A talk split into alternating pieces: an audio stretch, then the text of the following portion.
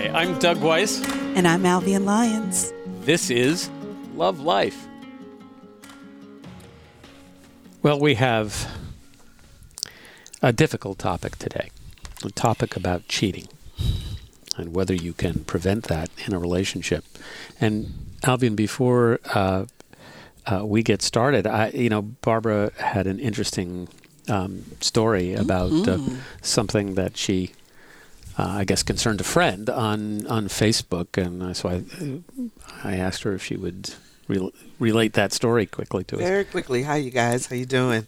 Just uh, wanted to say that a post popped up on my feed, and the wife wanted to know what should she do. Uh, a woman at her husband's job had made it very clear that she was interested in this wife's husband, mm. and even gave him candy. Hmm. And her question was, Do I do anything or do I let it go? And I thought it was very interesting at the time when I was reading the feed, most of the response, all the responses at that time were women. And the majority of them said nothing. It's up to the guy to shut it down. And I'm just curious as to what you guys think about that. What you do you first, think? Douglas. Oh, me first? Because she like, already said that yeah. she had lots of well, female responses. putting so me on the spot here. Let's huh? start with okay. you. Yeah. Well, I don't disagree that it's up to uh, the person to whom overtures have been made to shut it down. Mm-hmm. But the bigger frame around this has to do with the conditions, I think, of the relationship between a man and a woman that that uh, make the, that create the potential, at least, for cheating to be an issue. And I, and I want to you want to say something that I think is is strong, uh, maybe too definitive, but we'll let our listeners decide that. Mm-hmm. Um, I've heard people say love takes a lot of effort. It's real work. And then I've heard the counter to that love should never be work. yeah, right. that Pollyannish perspective, I think, is the path to perdition, folks. It is real effort. I don't mean work, but it is real and constant effort to put the person that you care about in your life front and center. I'm. I have a simple saying: um, God's my number one Peggy's my number two. And I don't mean in, in rank and order, but I mean those are my priorities in life. Not all of them, but those are my chief priorities.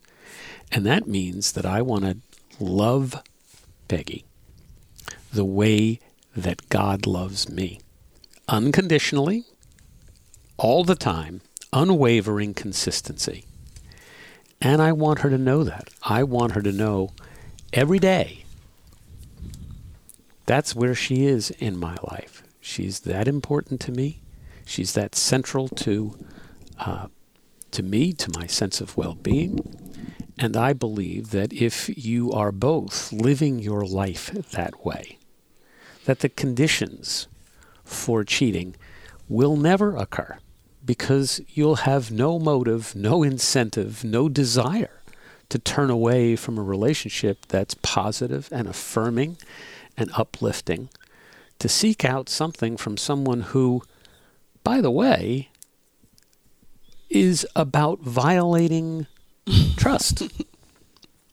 Because someone who's going to come to you and say, hey, I-, I like you, whether they're single or married, they know what they're doing. They know that they are about to violate the most sacred trust that exists between a man and a woman. So, what do you think? okay. So, I have two thoughts. The first thing is that um, I agree with you on the condition concept. What we actually call it um, in a piece I was writing some years ago is the grass principle. And what the grass principle is, um, and and can be applied to all kinds of things is that if you drop a match on dry grass, it will set a flame. If you drop a match on wet grass, it will fizzle out. The match will always be the same, but the condition of the grass is what determines whether or not there'll be a mm-hmm. fire. That is true in conflict. If we have a really healthy dialogue between the two of us, even in our workplace, we can talk about things, we can disagree about things, but it doesn't turn into a major issue because the conditions for it to be a fire are not present. Simultaneously, I could say something that is seemingly insignificant, but because the conditions are so dry, it turns into a fire. So we call it the grass principle. So that is very true inside of a marriage. Are the conditions such that someone is being left without inside of the relationship that he or she feels the need to supplement or complete um, whatever it is that is missing outside of the relationship. Okay, so whatever's missing on the inside, they're using something on the outside to supplement that because obviously they've opted not to separate and start their independent lives. They're still married. That is problematic, and that's what we're talking about cheating. But I will say this though I heard once that this interesting quote that said, No, you'll always have two kinds of people the ones that no matter how bad things get in a relationship, they will never cheat, and the ones that no matter how good things are in a relationship will always cheat. Mm. Because cheating at the end of the day is a character issue. It is not just about the conditions. The conditions are a factor, no question about it, that lend themselves to good or bad things happening. But the final decision as to whether or not we're going to allow for those things to take place rather than choose to separate and legitimately move on in our independent ways, that's a character issue. And what no one can fix inside of a relationship is the other person's character. Yeah.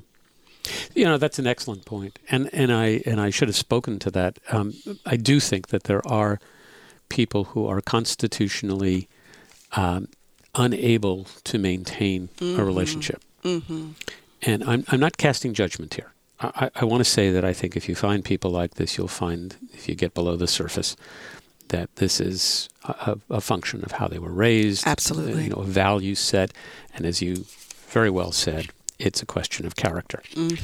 Um, these are people who don't um, don't have um, a very good sense of who they are, and don't know what they represent.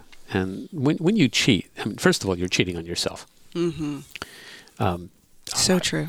y- y- you are doing to someone else what you would be intolerant of having done to you. And if you think about that for just half a second, you'd never do it. Um, uh, but I do think that there are people, good people, who are tempted, you know, who, who, so to speak, could fall off the wagon. And I think that the, the antidote, and I'm, I'm being quite literal here, which is can you prevent cheating? Um, you know, first, yes, by being in a relationship with somebody who has that kind of integrity, that kind of character, and by, by making sure that before you've gone down the path in the relationship to the point where where that's an issue, where you've said we are in a monogamous relationship and and this is the trust that exists between us, that you know who that person is that Right. you've you've bonded with. Uh, and then I think, as as as you said, you you have to keep the grass wet. You have to make sure that the that that there's uh, there isn't fertile ground here for cheating to prosper. Um, this doesn't relieve I- either party of responsibility. It just simply ensures that um, it's not even a temptation because we are, I, I- you know, I, I we say this often, but this is so real. We're we're human beings. We are fundamentally flawed. It's it's absurd to uh, believe that human beings are going to to walk the perfect walk in their lives. We're all going to make mistakes. Well, here's a question that I want to throw out there because the other side of what people were responding was take her out in the back alley. Which I want to get to the point of of this whole idea of blaming the other person, the external, Um, and where where is that line? Where do you draw that line? Um, or is it is it it's should it always remain internal? Meaning, if someone is approaching, you know, what your spouse, do you ever speak to that other person, or do you just keep it with you and your spouse? Well, I certainly um, have an opinion about that. Uh, generationally, of course, you know, women in my 30 40 age group tend to be a little bit different about what it is that they want and how they want to go about doing those things and who belongs to whom and who should be upset about what. Um, what I would have to say is that from a personal perspective, I don't believe that there is ever a time that two women should be fighting over a man. I just don't believe in it, period. What I will also say, though, is that um, I would, if it were me, I would leave it to Matthew to handle the situation. However, if he has done and says to me, Hey, honey, I told this woman that I feel this way and she is persistent and I'm getting uncomfortable with the how persistent she is. I don't want to be aggressive about it as a man because Matthew is a true gentleman. I don't want to be aggressive or rude about it, but I have made this wondrously clear. But she is really certain about this thing. Then I would get involved because if my husband has told you you're making him uncomfortable and you are continuing to persist in this on this or in this pursuit, then we need to have a conversation because you need to understand that from woman to woman, I'm not kidding either. mm-hmm. Mm-hmm. So, so you may not kneecap her, but you're going to have a strong conversation. We need to have a very serious conversation because you need to understand that Matthew was loved, protected, comforted, and there is a whole nother side to his his very professional wife. Yeah. Now I don't I don't feel the need currently to take you into an alley, but it is not beneath me. Hmm. wow. So, uh, yeah, uh, I don't want to get caught up in, in, in, in the blame thing. Um, but I do want to revisit what I said earlier, which is that when someone, man or woman, uh, makes overtures mm-hmm. to a person who's in a relationship, and they know they're in a relationship, this isn't innocent. Right. Let's let's call this what it is. This is not innocence. You know what you're doing. And there is no excuse. Right. There is no possible explanation, rationalization that you can offer. You can sell yourself one. We, we did a show not long ago about right. lies we tell ourselves. There are a ton of lies. Oh, he's not happily married.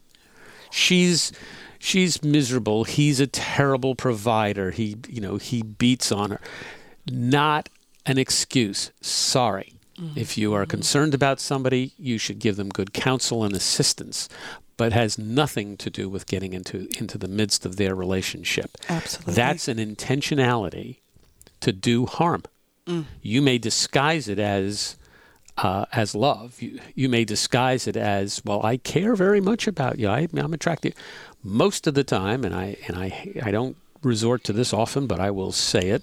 Um, this has nothing to do with love. This is straight out lust. Right. Um, this is straight out, I want you. Mm-hmm. Um, and get a hold of yourself.